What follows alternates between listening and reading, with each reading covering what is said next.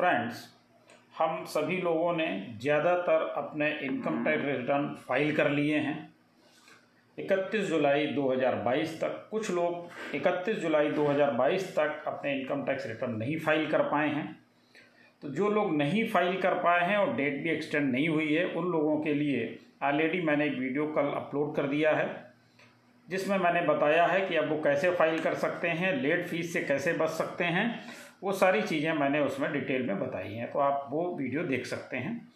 अब हम लोग बात करने वाले हैं जो बहुत ही इंपॉर्टेंट है और अक्सर हम लोग इन चीज़ों को मिस कर दिया करते हैं और मिस करने की वजह से हमें हैवी पेनल्टीज़ का जो है खामियाजा उठाना पड़ता है।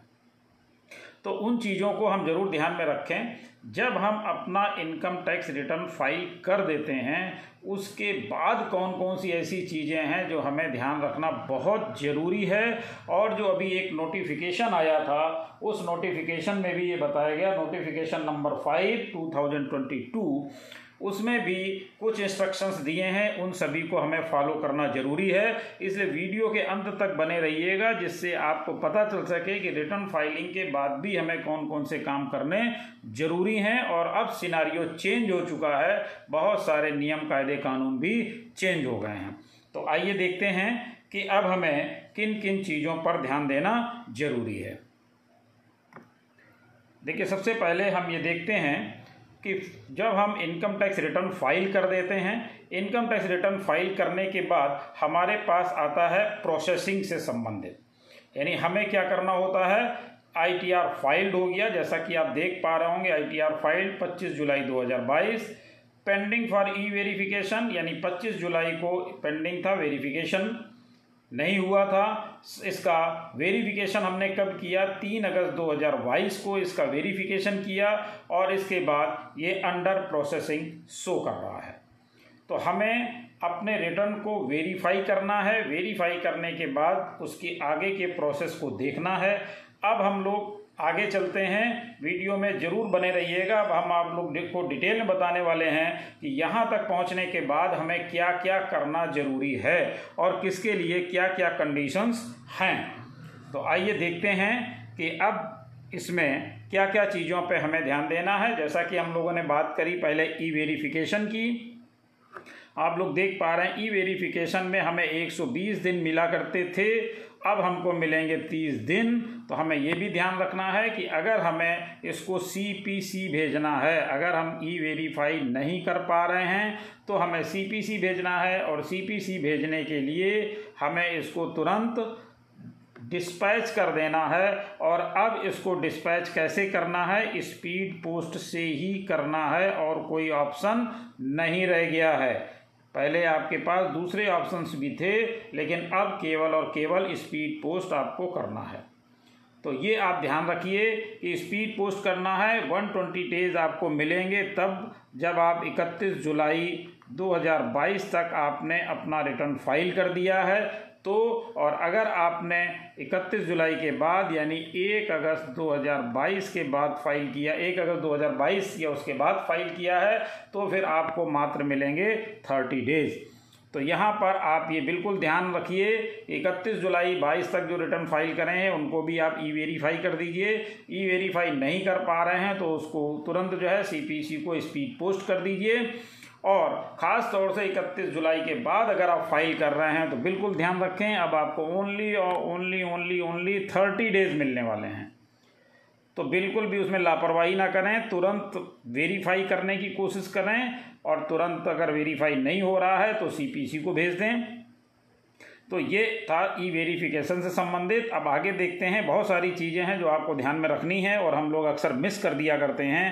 अंडर प्रोसेसिंग आपको मैं दिखा ही चुका हूँ कि अंडर प्रोसेसिंग रहता है ई वेरिफिकेशन है। अंडर प्रोसेसिंग दिख रहा है, कोई बात नहीं, उसके बाद जब वो सक्सेसफुल प्रोसेस्ड हो जाता है तो आपको देखना है कि नो डिमांड नो रिफंड है या नहीं है। और नो डिमांड और नो रिफंड भी है तो भी आपको क्या करना है, इसके ऑर्डर को डाउनलोड करके चेक कर लेना है। ऑर्डर को डाउनलोड कर लें और डाउनलोड करके चेक कर लें। तो आपको ये ध्यान रखना है कि नो डिमांड, नो रिफंड है, तब भी आर्डर को आपको डाउनलोड करना है और चेक करना है, उसको वेरीफाई कर लीजिए कि कहीं कोई ऐसी चीज़ तो नहीं है। इसके बाद आपको ये देखना है कि अगर आपका नो डिमांड, नो रिफंड हो गया, कोई बात नहीं, अगर ऐसा नहीं है तो हो सकता है आपका रिटर्न डिफेक्टिव रिटर्न में हो। और डिफेक्टिव रिटर्न में अगर है तो आपको एक स्पेसिफाइड टाइम दिया जाता है। हमेशा के लिए ये डिफेक्टिव नहीं पड़ा रहता। तो आपको जो स्पेसिफाइड टाइम मिलेगा, उस टाइम के अंतर्गत ही आपको इसका रिप्लाई देना है।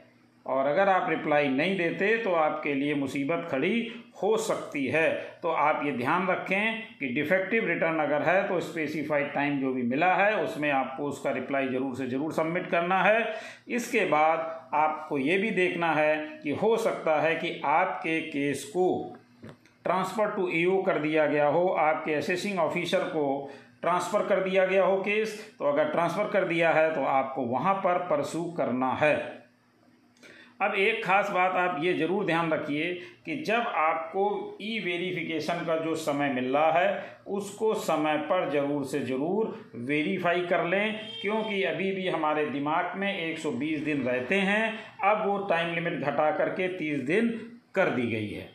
तो बिल्कुल भी हमें इसको भूलना नहीं है, समय से करना है। दूसरी चीज़, अगर हम ई वेरीफाई समय से नहीं कर पाते हैं तो फिर हमारे लिए क्या समस्या खड़ी होने वाली है, वो भी आप ध्यान से समझ लीजिए।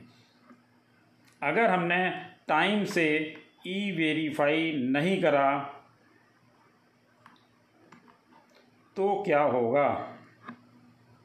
देखिए टाइमली अगर ई वेरीफाई नहीं कर पाए हैं तो टाइम निकलने के बाद आपको लेट फ़ीस भी देनी पड़ेगी। लेट फ़ीस के बारे में ऑलरेडी मैं अपने इससे पहले वाले वीडियो में डिटेल में बता चुका हूँ। आपको एक हज़ार भी देनी पड़ सकती है और पाँच हज़ार भी। अगर आपकी to gross total income total income पाँच लाख रुपए तक है तो एक हज़ार देना है और पाँच लाख रुपए से अधिक है तो आपको पाँच हज़ार देना है।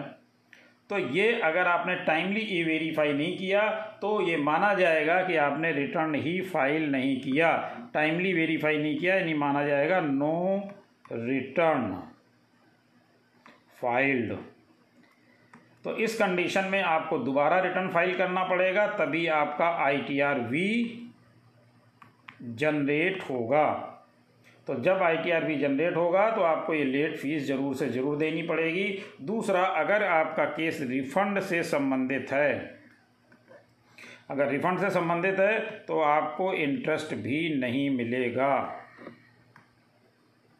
नो इंटरेस्ट तो बिल्कुल ध्यान रखें कि आपको समय से वेरीफाई भी करना है और वेरीफाई करने के बाद आपको समय से इन चीज़ों का ध्यान रख करके अपने रिटर्न को ध्यान में रखना है, जिससे कहीं कोई मिस्टेक ना होने पाए। Thank you